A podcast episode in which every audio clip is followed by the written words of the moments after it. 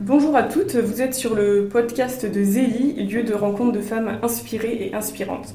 Zélie est un magazine numérique féminin et chrétien que vous pouvez télécharger gratuitement sur magazine-zélie.com. Aujourd'hui, pour ce podcast de novembre 2019, nous recevons Gabrielle Biala, euh, auteure de Recevoir le féminin et présidente avec son mari du Centre Billings France, une des entités qui font connaître la méthode de régulation naturelle des naissances Billings basée sur l'observation de la glaire du col de l'utérus. Gabrielle Viala, euh, qu'est-ce qui vous a amené à vous intéresser à la question de la fécondité puis de la féminité? Bonjour Solange, euh, bonjour à toutes les auditrices, merci d'être là. Alors, euh, j'ai été d'abord très gâtée dans ma famille, un peu comme Obélix, je suis tombée dans la, dans la soupe hein, quand j'étais petite. ça, pour le sujet de la fécondité. Euh, lors de mon adolescence, de mon jeune âge adulte, j'ai euh, écouté avec passion les discours de Jean-Paul II au JMJ. Alors souvent j'étais trop jeune pour y aller, mais je me souviens des discours euh, à Denver, où en fait Jean-Paul II incitait les jeunes au respect de la vie, à travailler concrètement pour le respect de la vie. Et puis en 1995, alors là j'étais au lycée, Jean-Paul II a sorti une encyclique extraordinaire qui s'appelle Évangile de la vie, et qui va avoir 25 ans en 2020. Et lors de cette encyclique, j'ai à la fois été euh, éboussoufflée en fait, par euh, comment l'Église défendait la culture de la vie de façon très large. Et en même temps, j'ai vécu une, véritable souffrance en constatant un immense silence euh, sur le sujet. Alors j'ai monté un groupe qui s'appelait les Jeunes témoins de la vie humaine et dont le but principal était que les jeunes témoignent auprès des autres de la chasteté, et de la vie. Je me suis mariée. Quand je me suis mariée, naturellement, j'ai fait de la régulation naturelle des naissances, euh, parce que cette régulation naturelle des naissances est un moyen d'éducation du cœur, pour que euh, chaque personne puisse euh, voir sa responsabilité face à la vie. Et en fait, le sujet de la féminité, on peut dire, est venu bien après. Il est venu de deux façons. D'abord pour moi-même, parce que j'ai vécu dans ma vie des tiraillements entre les différentes possibilités qui s'offraient à moi. Et puis euh, j'ai constaté en accompagnant des couples, et en particulier lorsque j'étais avec euh, les femmes, qu'elles vivaient en fait de grands doutes sur leur vocation. Et du coup, la place du travail euh, dans leur vie, la place de comment mettre une vraie vie de prière. Et puis tout cela en fait avait des impacts concrets, immédiats sur leur cycle. Alors pour la majorité d'entre elles, hein, il y a un certain nombre de femmes dont le cycle ne bouge jamais, quoi qu'elles fassent. voilà. Mais pour la majorité des femmes, le, cycle boit les événements de la vie. Justement, en janvier 2020, vous publierez Bien vivre le cycle féminin aux éditions Artege. Est-ce que vous pourriez nous raconter à votre façon euh, les étapes du cycle menstruel? Alors j'aime beaucoup décrire le cycle avec quatre éléments. L'air, l'eau, la terre et le feu. Alors pour que vous rentriez un peu dans mon univers, enfin dans mon monde, dans l'univers du cycle, représentez-vous chaque femme comme unique, un peu comme si chaque femme était une région de France ou un pays dans le monde, vous voyez, où la, Bretagne n'est pas la Provence, n'est pas les Hautes-Alpes. Chacune d'entre nous est parfaitement unique et, et c'est ça la difficulté, en fait, on pourrait dire, euh, des méthodes naturelles que j'enseigne, hein. c'est qu'on stéréotype un petit peu quand même la femme pour pouvoir la comprendre. Mais là, il ne s'agit pas de ça, puisque je vous parle plutôt de poésie. Donc, euh, vous êtes la Bretagne, vous êtes la Provence, ou les Hautes-Alpes. Et dans chacune de ces régions, euh, il va y avoir des fleurs qui vont pouvoir pousser parce que l'air, la terre, l'eau et le feu euh, vont jouer un rôle particulier, mais qui sera unique chacune de nous. On a tout, tout besoin des quatre éléments, mais pas de la même manière. Et donc, dans cette région, chaque cycle va être une fleur. Alors évidemment, vous voyez, il y a un champ de tournesol, on a l'impression que toutes les fleurs sont les mêmes. Hein c'est certain. Il y a des fleurs qui sont plus uniques, on pourrait dire, des styles de fleurs. Hein. Donc il y a des femmes qui vont avoir des cycles plus changeants. Et puis toujours pareil, hein, un Edelweiss ne ressemble pas à une violette et une violette ne ressemble pas à un tournesol. Donc si vous regardez le cycle de la voisine, de façon trop schématique, vous pourriez dire ah bah l'autre n'est pas une fleur. Hein. Il faut prendre beaucoup de hauteur pour voir que, que si, euh, chaque cycle est, est merveilleux et unique et propre à chaque femme. C'est absolument, euh, totalement autre que ce que vous dit les livres de biologie, où on vous décrit tous les cycles comme ayant 28 jours, euh, avec une ovulation au 14e jour. Vous voyez, on, va dans un tout autre regard. Donc je vous embarque avec moi. Nous allons commencer le cycle par le feu, par la fin du feu, parce que ce sont les menstruations, c'est rouge, vous voyez, c'est facile, vous repérez. À la fin des menstruations, euh, je vais vous dire en fait de la perception que vous aurez à la vulve, parce que ça sera, sera le plus, souvent inchangé, mais ce qui m'intéresse, c'est plutôt l'ensemble de votre corps et l'ensemble de ce que vous recevez. Et là, dans la période de l'air, j'aime dire que ça commence tout doucement. La période de l'air, c'est une période d'attente et d'attention. C'est une bise délicate. De nouveau, chacune, nous allons vivre cette ère de façon totalement différente les unes des autres. Pour certaines, ce sera très léger, très court, très sympathique. Pour d'autres, il va y avoir un peu d'air, mais beaucoup d'air, beaucoup d'air, ça va être très long. Et l'air peut même devenir extrêmement pesant. En particulier les femmes qui vivent des cycles très longs. Aujourd'hui, on a des femmes qui vivent des cycles de 4 mois, 6 mois. Et là, on peut dire, l'air n'est plus du tout une période sympathique. Hein. Euh, dans certaines îles du Pacifique ou des Antilles, hein, vous pouvez avoir des, l'air peut véritablement devenir un cauchemar. Cet air appelle naturellement de l'eau, et après l'air, il y aura de l'eau. Et de la même manière, selon le climat, l'eau viendra de façon différente. Cette eau, elle commence de façon très petite, et puis peu à peu, elle va aller vers davantage. Mais c'est pareil, ce sera proportionnel à chacune. La période de l'eau, c'est une période donc de changement, et c'est ça qui la caractérise. Et elle va nous amener vers la pleine mer ou encore ce qu'on appelle le sommet. De façon très concrète, physiologiquement, c'est une sensation de glissement, de plus en plus d'humidité qui est perçue à la vulve par la femme. Cette eau va achoper sur un rivage. De nouveau, ce rivage peut être un sable très fin, voilà, mais ça peut être aussi des grandes falaises, grandes falaises d'Irlande. Chacune va vivre cet achoppement de la mer sur la terre de façon différente mais il y a quand même quelque chose de brutal qui advient. L'eau se retire et vous êtes sur du sol un peu mouillé, puis sur du sol dur. À ce moment-là, tout ce que l'eau a charrié, vos soucis, votre vie, les belles choses que vous avez faites, tout cela achoppe sur le rivage ou sur la falaise. Et c'est ce qui procure chez la femme euh, une sensation pas toujours très agréable. Voilà. Alors c'est pareil, on le vit plus ou moins fortement, mais disons que tout ce qui était auparavant devient conscient. Cette période de la Terre est une période très importante, on, y reviendra je pense tout à l'heure.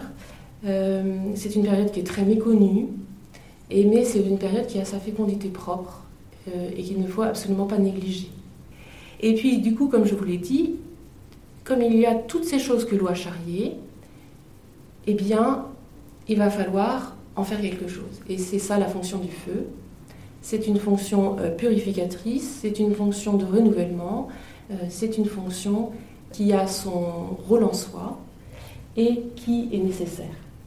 Et donc là, nous avons fait un cycle et puis nous pouvons recommencer et puis nous pouvons euh, en parler pendant des heures.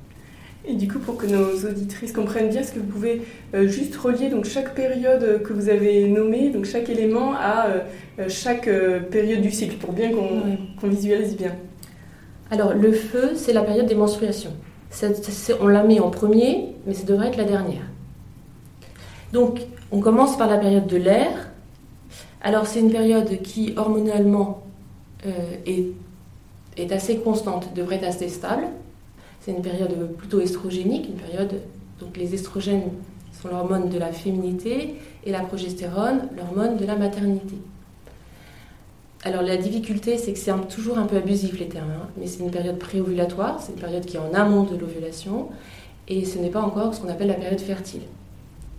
L'eau, c'est clairement la période fertile, c'est-à-dire que pour les couples qui désirent concevoir un bébé, c'est un moment pour s'unir. Et plus on est proche du moment où l'eau va choper sur le rivage, plus on est proche du moment du sommet. Ce qu'on appelle le sommet, voilà, ou l'ovulation, c'est ce moment très particulier où l'eau achoppe sur la Terre. Et c'est souvent lorsqu'on est sur la Terre qu'on se rend compte qu'on n'est plus sur le bateau. La Terre, c'est ce qu'on appelle la période post-ovulatoire. On l'a dit infertile. En fait, il faudrait dire une période où une union ne peut aboutir à une conception. Mais là, il faut vivre euh, avec prudence les règles des méthodes naturelles pour différer une grossesse, par exemple, grâce à la période de la Terre. Et puis, les menstruations, le feu. En quoi le cycle peut, euh, chez toute femme, célibataire ou mariée, être une voie de vie et de fécondité? La question est bien posée, puis elle, elle, arrive naturellement après la description du cycle pour toute femme, parce que vous avez vu, j'ai pris soin de, parler de toute femme, je n'ai pas parlé d'une femme mariée. La façon aussi poétique dont je l'ai amenée et qui, je pense, est, aujourd'hui de plus en plus nécessaire, euh, permet de voir que ce cycle va être une porte d'entrée vers l'intériorité. Aujourd'hui, et c'est une bonne chose, hein, on voit se développer euh, toute une vision du cycle favorable au développement personnel. C'est-à-dire que vous avez, un certain nombre d'initiatives qui sont faites pour dire, mesdames, euh, vivez votre cycle, potentialisez votre cycle, faites-en un atout pour votre vie dans, les différentes potentialités. Et je pense que ça, peut être très intéressant.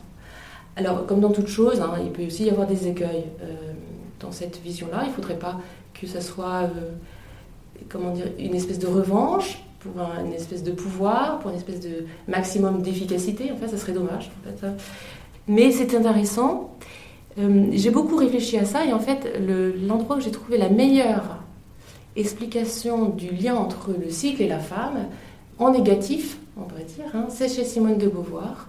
C'est-à-dire que chez Simone de Beauvoir, on lit hein, véritablement dans, dans, ses écrits un refus, un rejet du cycle. Euh, pour elle, le cycle, comme d'ailleurs la maternité, euh, c'est un poids pour la femme et la, la femme doit s'en débarrasser. Alors euh, ça, finalement, beaucoup le pensent encore. Hein. Mais là où je m'inscris en faux chez Simone de Beauvoir, tout en récupérant ce qu'elle a dit, hein, c'est Simone de Beauvoir, elle dit, en fait, par le cycle, il y a une présence chez la femme dont il faut se débarrasser. Je réponds à Simone en disant oui, il y a une présence, mais surtout ne vous en débarrassez pas en fait. Cette présence, elle est signe de quelque chose de plus grand que vous. J'aime énormément la phrase d'Hildegard de Bingen En tout être humain, vous avez le ciel et la terre. Et chez la femme en particulier, pendant un temps de sa vie, hein, pas pendant toute sa vie, il y a une école, une école vers ce ciel, hein, on pourrait dire, qui est en vue, et il passe par le cycle.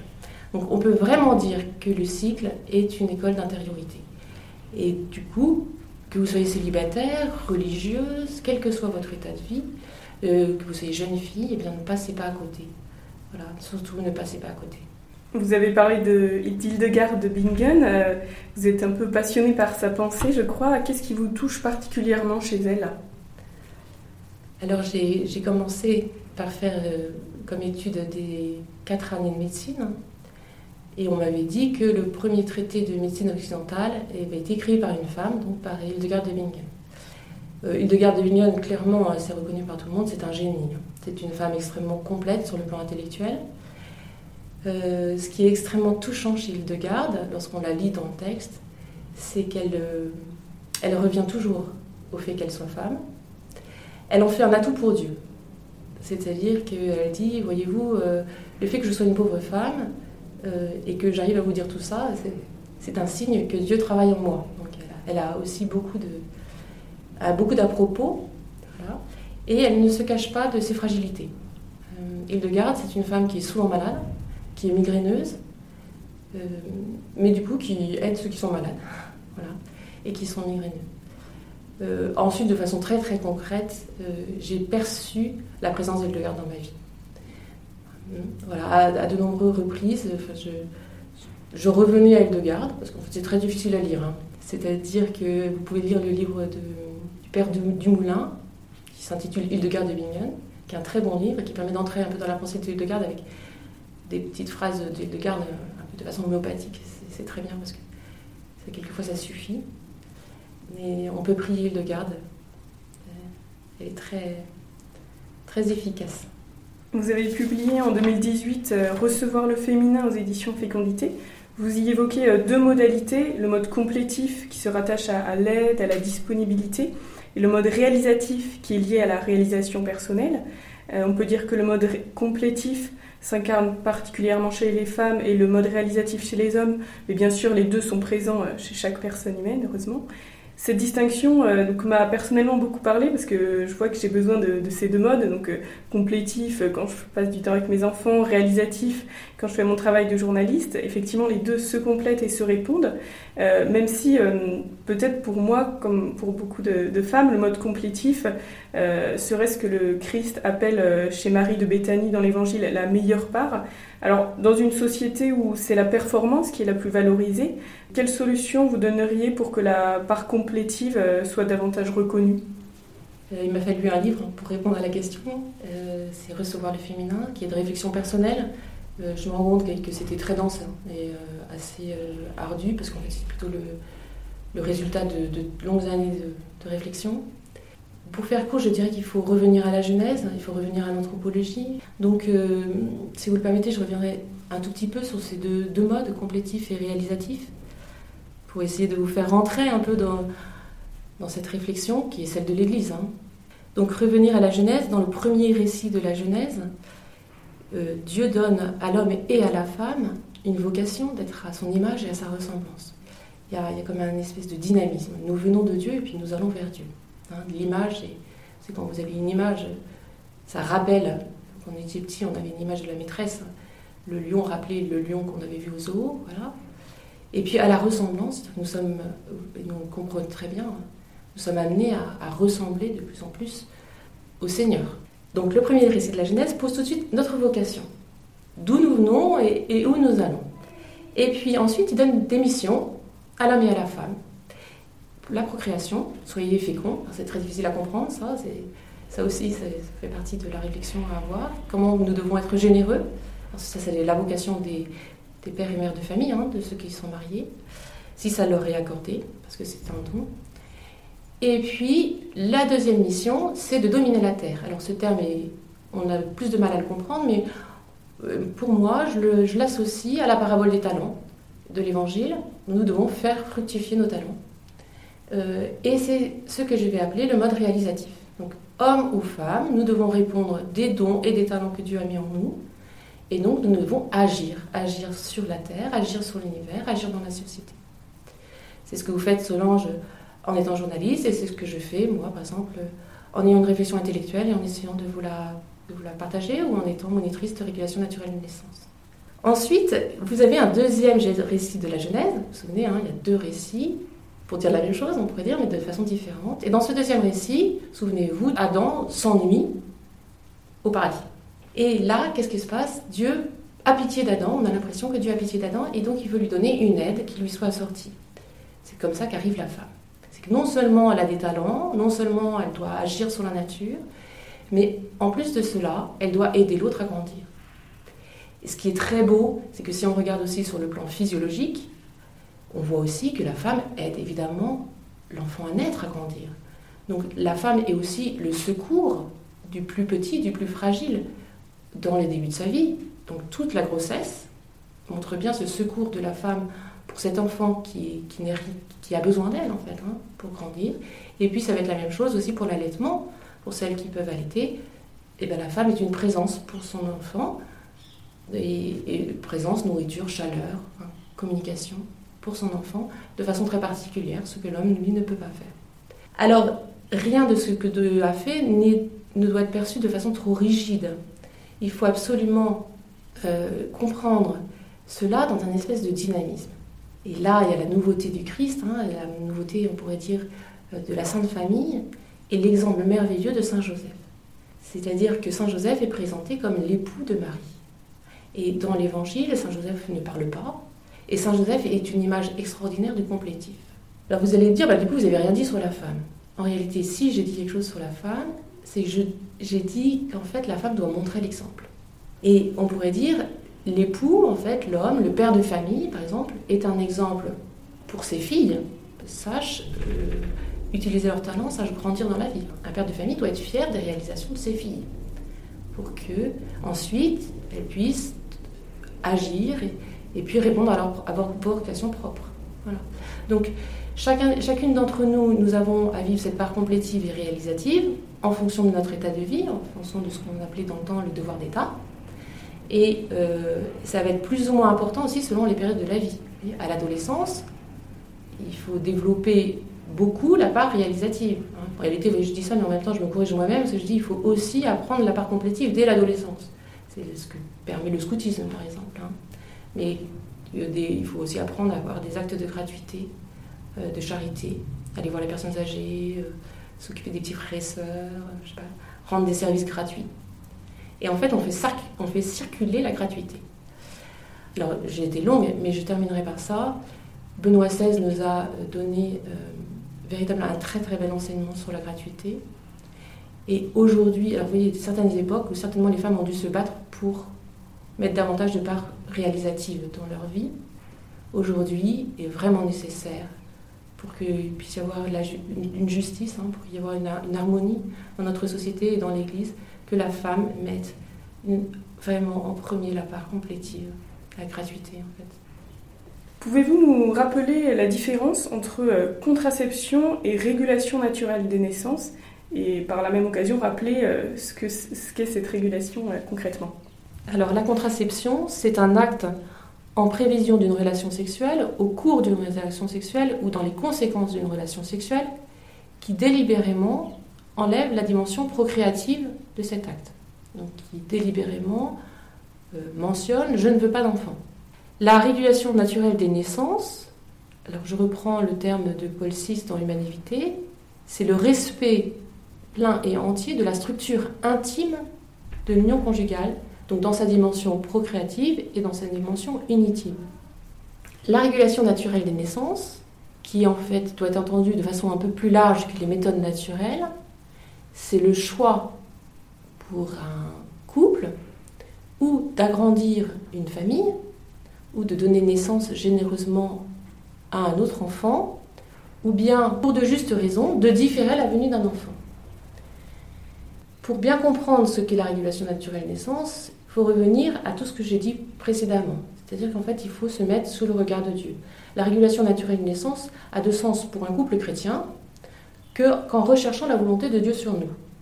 Et en, ayant pris, en, prenant, en prenant ce parti que Dieu a bien fait les choses. C'est-à-dire qu'il y a une disposition prévue dans la nature pour que nous puissions exercer ce qu'on appelle la paternité et la maternité responsable.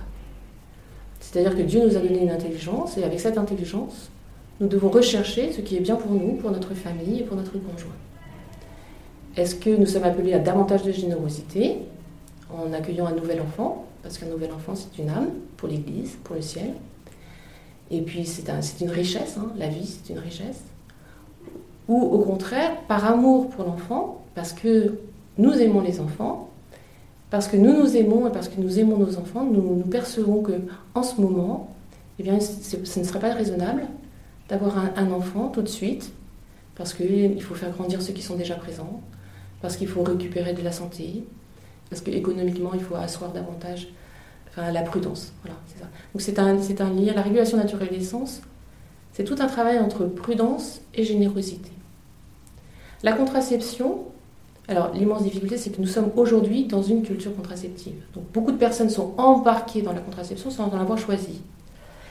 Donc il n'y a absolument aucun jugement de ma part. Mais la contraception, de façon pour la société, hein, et puis, pour vous peut-être qui m'écoutez et qui prenez une contraception, en fait, sans que vous le sachiez, c'est de dire, je n'ai pas à m'interroger sur ce que Dieu veut pour moi. Effectivement, on voit que du coup la régulation naturelle des naissances, c'est un peu une collaboration entre euh, Dieu, l'homme et la femme. Alors, qu'est-ce que vous diriez à un couple qui justement se pose la question de, cheminer euh, dans la régulation naturelle des naissances? Alors, euh, on, a, souvent l'habitude de prendre deux images. L'image du saut en parachute, c'est-à-dire en fait si vous êtes dans, pour le coup, pour un couple qui est dans la contraception, vous voyez, ou, dans lequel euh, il reste de la contraception, hein, le est interrompu, du préservatif. Et donc, euh, il y a un moment donné, il faut, dire, bah, je lâche, hein, comme le saut en parachute. Parce qu'on peut raconter plein de choses, on peut avoir des témoignages, je peux essayer de vous convaincre. Tant que ce n'est pas vous qui faites le pas, vous ne toucherez pas à cette liberté que vous avez lorsque vous n'êtes pas sous contraceptif. C'est extrêmement vrai sous contraception hormonale, mais c'est aussi vrai pour les contraceptions mécaniques. Donc, sauter au parachute, vous savez, c'est comme aussi lorsque vous avez appris à nager. il y a, y un moment donné, il faut, sauter dans le grand bassin. Et puis après, on se rend compte que c'est génial, que le corps est fait pour nager. Ensuite, pour persévérer, parce que votre question c'était aussi persévérer dans la régulation naturelle naissance, eh ben là, oui, en effet, c'est difficile. Euh, c'est bien de le dire, on a besoin d'être accompagné, on a besoin d'avoir des beaux témoignages, on a besoin de s'encourager, on a besoin de creuser le sens de ce sujet de la régulation nature-essence. Pourquoi il y a cette régulation nature-essence Qu'est-ce que Dieu appelle, qu'est-ce que Dieu dit de l'homme et de la femme? Donc il faut travailler, il faut travailler intellectuellement, euh, c'est très important. Et puis, on a une deuxième image, c'est la marche en montagne. C'est-à-dire que si vous faites une randonnée à deux dans la haute montagne, eh bien oui, il y a des moments où on a mal aux pieds, il y a des moments où les chaussures, même on attrape les ampoules, hein. quelquefois on chute, mais alors vous, avez euh, des perspectives, et lorsque vous, êtes, vous arrivez au sommet, eh bien, vous êtes heureux parce que vous avez fait ça à deux. Et souvent, au Centre Minus France, on prend cette, comparaison avec le téléphérique. Vous savez, aujourd'hui, quelquefois, vous avez des téléphériques qui vous amènent tout de suite au sommet. Ben, quand vous arrivez au sommet par le téléphérique, vous êtes avec tout le monde, absolument pas romantique, et puis vous n'avez aucune fierté de vous-même, et vous n'avez rien appris sur vous-même. Hein. Certainement, vous pouvez avoir une vue, hein. il, y a, souvent quelque chose. Hein. C'est pour ça que c'est si tentant la contraception. Mais vous, ne vous connaissez pas. Enfin, vous ne connaissez pas mieux votre conjoint. Vous ne savez savez pas s'il aime les petites fleurs euh, jaunes, s'il est bavard, ou s'il est, ou si au, contraire, il ne dit pas grand-chose. Vous ne savez pas s'il est capable de porter votre sac. Euh, vous ne savez rien de lui. Dans la régulation naturelle naissance, bah, vous, voyez à la fois les grandeurs et les fragilités de l'autre. En fait, on, doit choisir de se porter mutuellement, on doit ben, demander l'aide du Seigneur. Voilà. Parce que des moments, on se dit, mais ce sommet, parce qu'on n'est pas capable de le franchir. Alors on pose un acte de confiance. Et on se souvient que ce sommet, il a été fait pour nous et que c'est prévu qu'on puisse y arriver. Vous insistez euh, dans Recevoir le féminin sur la nécessité de garder à l'esprit l'ouverture à la vie, même quand l'union se vit en période euh, infertile. Euh, pourquoi vous, souhaitez insister sur ce point? C'est une question euh, qui comporte en elle-même une ambiguïté. Euh, cette ambiguïté, elle vient du terme période infertile. C'est-à-dire que le terme, comme je l'ai dit tout à l'heure, est abusif. Il faudrait dire une période où une union ne peut aboutir à une conception, parce qu'on a l'impression que dans la femme, par le thème période infertile, on a l'impression qu'il y a une période contraceptive à l'intérieur d'elle-même. En réalité, comme je vous l'ai décrit tout à l'heure, toutes les périodes du cycle sont nécessaires. toutes les périodes du cycle sont nécessaires à la vie. Et donc, cette période de la Terre, hein, qu'on appelle période infertile, elle est nécessaire, elle est même extrêmement nécessaire à la vie, autant que l'eau, que l'air et que le feu. Cette période de la Terre, c'est elle qui permet euh, au nouvel être vivant de s'implanter dans l'utérus avant même que la femme le sache. Aujourd'hui, c'est très intéressant de voir ça. Dans la contraception hormonale, les euh, laboratoires pharmaceutiques travaillent de plus en plus à abîmer la période de la Terre. Contrairement à ce qu'on pourrait penser, par le terme période infertile, on pourrait penser qu'on va attaquer la période de l'eau. voyez Ce que fait par exemple les contraceptions mécaniques, ce que fait le, vous voyez, dans le, dans le coït interrompu, dans le préservatif, on, refuse la période de l'eau. Dans la contraception hormonale, le plus souvent aujourd'hui, on va attaquer cette période de la Terre, qui est aussi une période fertile. En réalité, si on dit l'homme est toujours fécond, eh on devrait dire la femme est toujours féconde. C'est-à-dire tout ce qu'elle fait, tout son corps travaille toujours à la fécondité. Ce sur quoi j'appelle, c'est en fait ce changement de regard où on voit que tout notre être est fait pour la vie pour la vie en général. Donc nos actions doivent être faites en faveur de la vie. Voilà. C'est-à-dire que lorsqu'on diffère les naissances pour de justes raisons, en fait, on le fait aussi pour la vie, par humilité en fait. Vous voyez, on le fait parce que on sait qu'aujourd'hui, on n'est pas capable d'accueillir un nouvel enfant, un. En fait, on en est triste. C'est euh, parce que, je ne sais pas, nous avons une difficulté avec euh, un de nos enfants qui nous pose beaucoup de soucis et que euh, nous devons faire beaucoup d'efforts pour cet enfant-là parce que, je sais pas, mon conjoint est très fatigué, qui fait une dépression. Oui. Ce n'est pas le moment encore. Bon, après, évidemment, vous avez la grande question. J'y réponds tout de suite. Hein, voilà. C'est qu'il y a un moment donné aussi on, sent qu'on est vieux, entre guillemets, en fait, on, est encore très jeune, mais on sent que, ben voilà, il faut déjà éduquer tous, ceux qui sont là, euh, et que, ben voilà, il est temps euh, de, rentrer dans, une autre fécondité aussi. Hein. Mais à ce moment-là, il faut encore tenir euh, ce regard positif sur la vie, en fait, hein. ce regard d'amour de la vie naissance et de respect. De respect de l'enfant à naître, parce qu'en fait, c'est le respect de Dieu, en fait. Hein. C'est le premier enfant à naître, c'est l'innocent qui était dans le qui était dans le sein de la Vierge Marie. Comment évoquer de manière juste euh, la fécondité des couples en espérance d'enfants?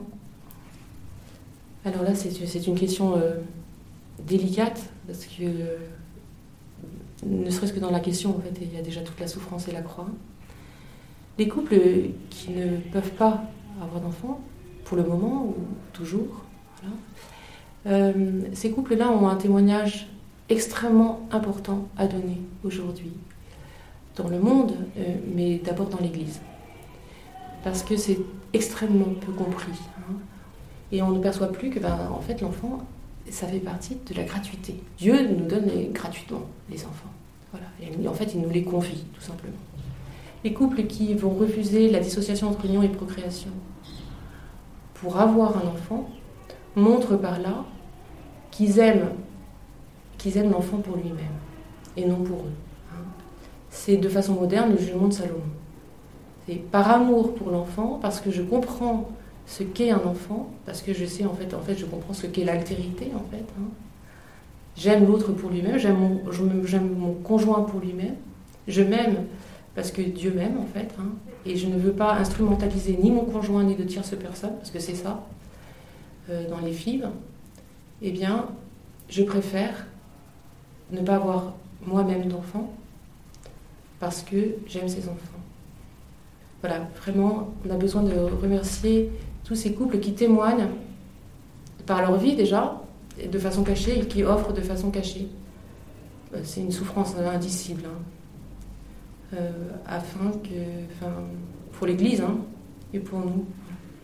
Quand vient le temps de la ménopause, euh, vous citez d'en recevoir le féminin des femmes qui ont eu une fécondité spirituelle plus tardive, comme Hildegard de Bingen ou Jeanne de Chantal.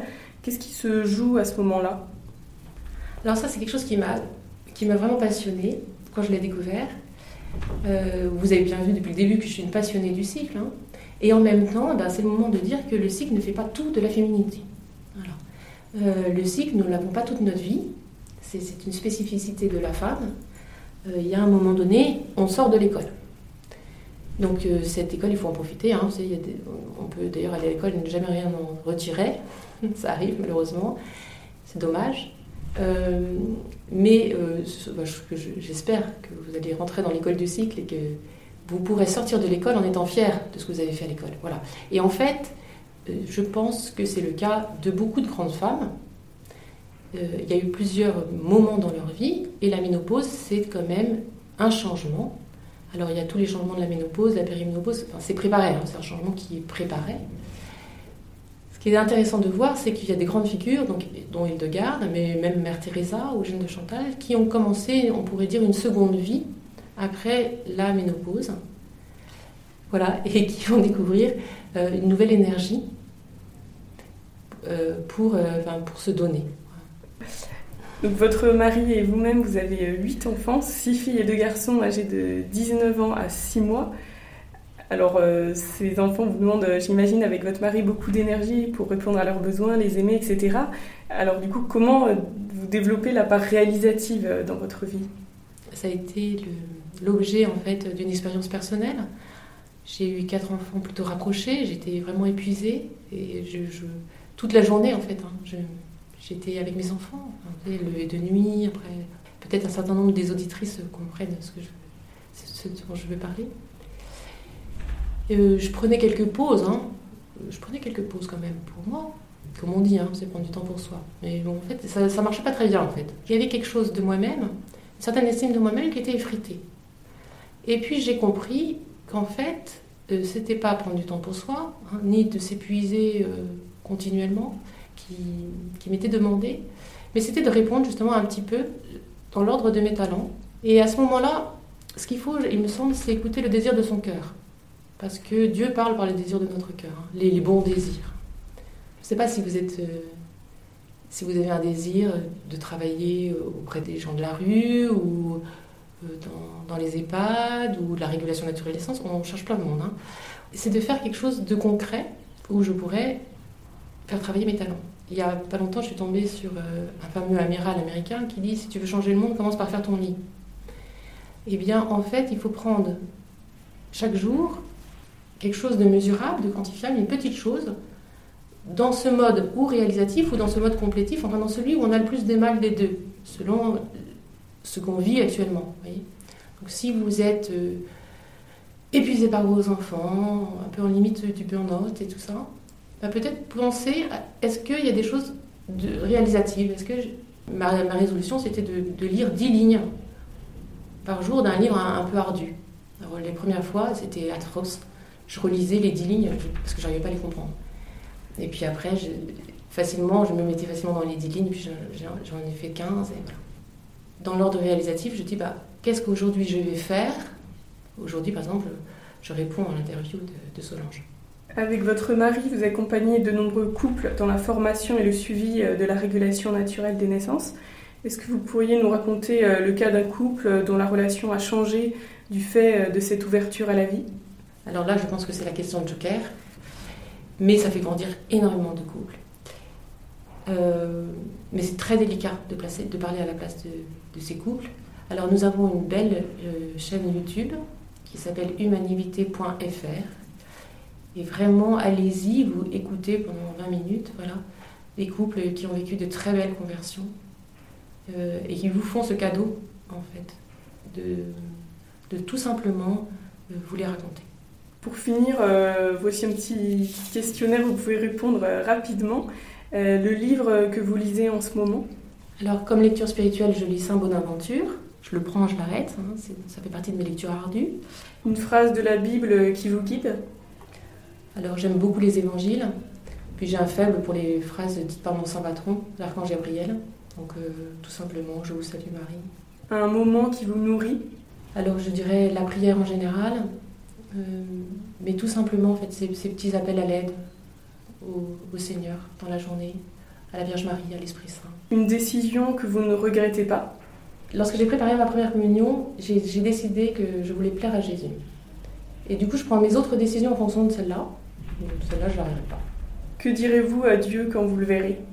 J'aimerais, euh, comme le curé d'Ars en fait, hein, pouvoir euh, dire au Seigneur que je l'aime et le remercier de son amour pour moi. Voilà. Et puis, c'est ce que demande le curé d'Ars, hein. c'est qu'au moment du grand passage, de le sentir quand même. Il, y a, beaucoup de moments dans la vie où on ne sent pas forcément l'amour. Hein. Et c'est pas, pas pour autant qu'on n'aime pas, mais lors du grand passage, le sentir. Merci beaucoup Gabrielle Viala pour euh, ce témoignage et ces réflexions. N'hésitez pas, euh, chers auditeurs, auditrices, à découvrir euh, le numéro de Zélie de ce mois de novembre 2019 qui a pour thème du dossier Traverser le deuil. Par ailleurs, vous pouvez rejoindre la communauté d'électrices de Zélie sur Facebook et Instagram. Merci à tous pour votre attention et au mois prochain pour un nouveau podcast.